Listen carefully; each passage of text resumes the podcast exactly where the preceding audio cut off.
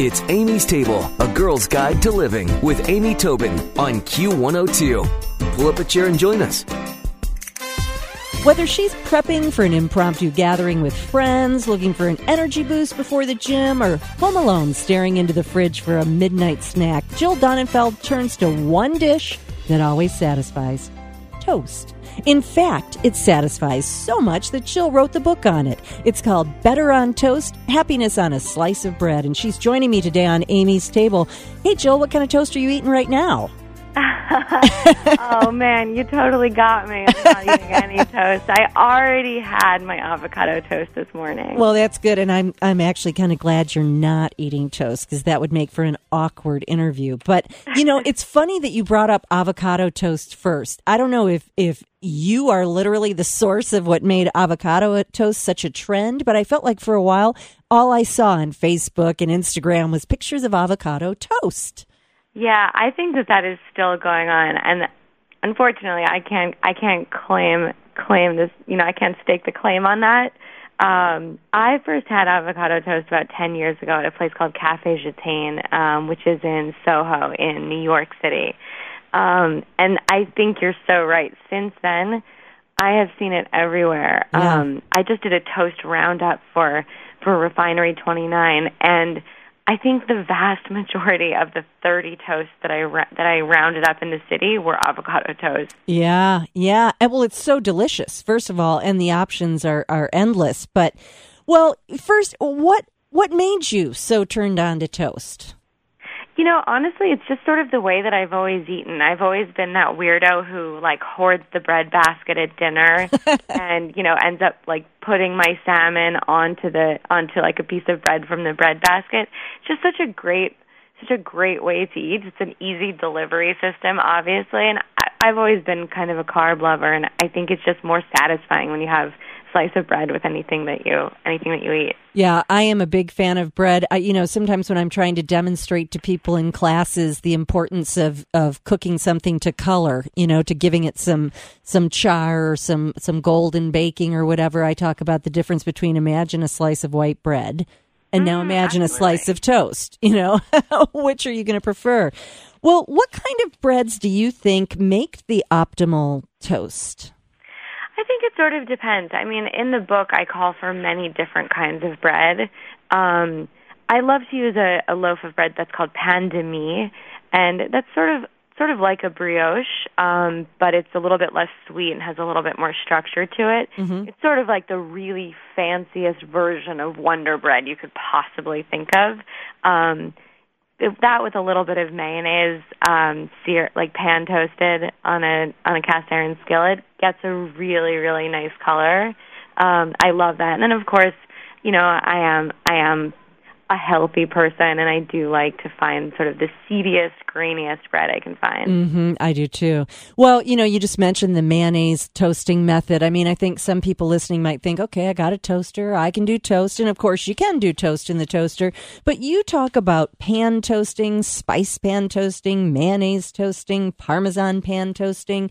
Uh, you can do it in the oven on the grill or, as you call it, plain old toast. But I guess it's sort of important to mention that this book is not written just for your breakfast toast. This is all kinds of different ways to enjoy toast. But since we're kind of going to go in a linear fashion, let's start with breakfast. What kind yeah, of I, breakfast I start toast? I start the book, the book with breakfast, um, and I've, I of course start it with avocado toast. Um, but you know, of course, there's many different other other things you can put on bread for breakfast. One of my favorite recipes is the salmon rillettes. It's a really easy way to repurpose smoked salmon. Um, it's a French it's a French method. You you chop it up and you saute some some shallots, deglaze with a little bit of wine, and mix them with like mayo or sour cream. I do a mix of both, um, and then spice them with a little bit of chives. A it's a really nice thing. It's the kind of thing you can put in a Tupperware and have in your fridge and eat, you know, a couple times a week. Oh my God, it looks so good. I'm looking Yeah, at the that's a good picture right now.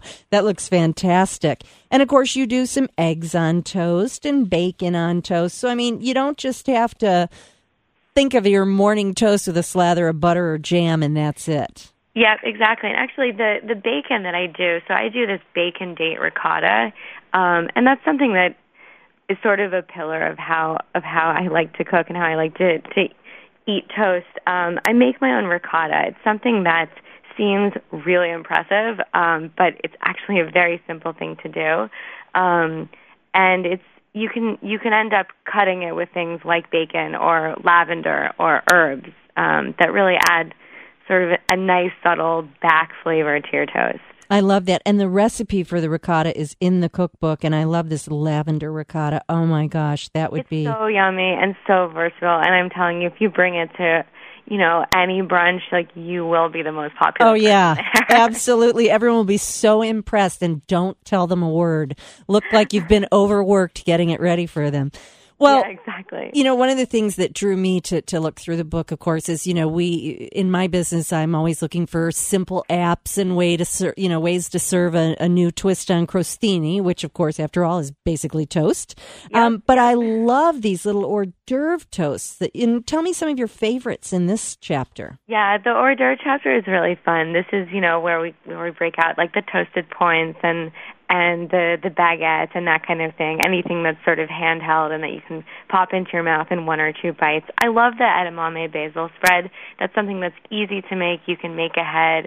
It has a nice kick with the basil, a little bit of rice wine vinegar, um, and it's something that you can kind of fancy up however you like, or you can make as simple as you want. It's also great the next day um, with a turkey sandwich. Mm, and I'm looking at this kale and artichoke caponata, and that looks so yeah, good. that one is amazing. That one is so amazing. Um, it's it's tangy and sweet. Sort of has a nice a nice balance from the apricots and the um, uh, and the artichoke hearts. Mm-hmm. And you know, I love roasted grapes. I put them in a lot of things. They surprise oh, cool. people. Yeah. I mix them with roasted Brussels sprouts. I love that. But you've got this grape and goat cheese toast that I am so going to make as soon as well, I get to a kitchen. try that one, and I'm going to try to mix grapes with Brussels sprouts. I think that's genius. Oh, and you know what? Do them with black seedless grapes. Ah, that's such a good idea. That's Mm, so cool. And it's so pretty too. So you're going to Mm-hmm. love it. Well, and then you've got non veg toasts. So let's talk about that. This is for the carnivores, meat eaters, and fish lovers in the world. Yep. Yeah, I mean, so you know, when I was when I was making this book, I really didn't know. I, th- I was trying to figure out how to organize it, and ultimately, because I think that toast is something that you can eat all day, every day, I didn't want to break it up into toast specific for lunch and toast specific for dinner. Um, so I just broke it up into non-veg and veg. That seemed like the most clear cut. And, you know, if you're looking for a recipe to make for people with dietary restrictions of any kind, you know, you might want to flip to the veg. And if, if people are, are sort of more freewheeling in what they eat, then, you know, you can go to the non-veg recipes. Love that. Love that. And as I'm flipping through all of them, I mean, first of all, we eat with our eyes, right? And I am just gorging. I'm Thank gorging you. on this so book. much.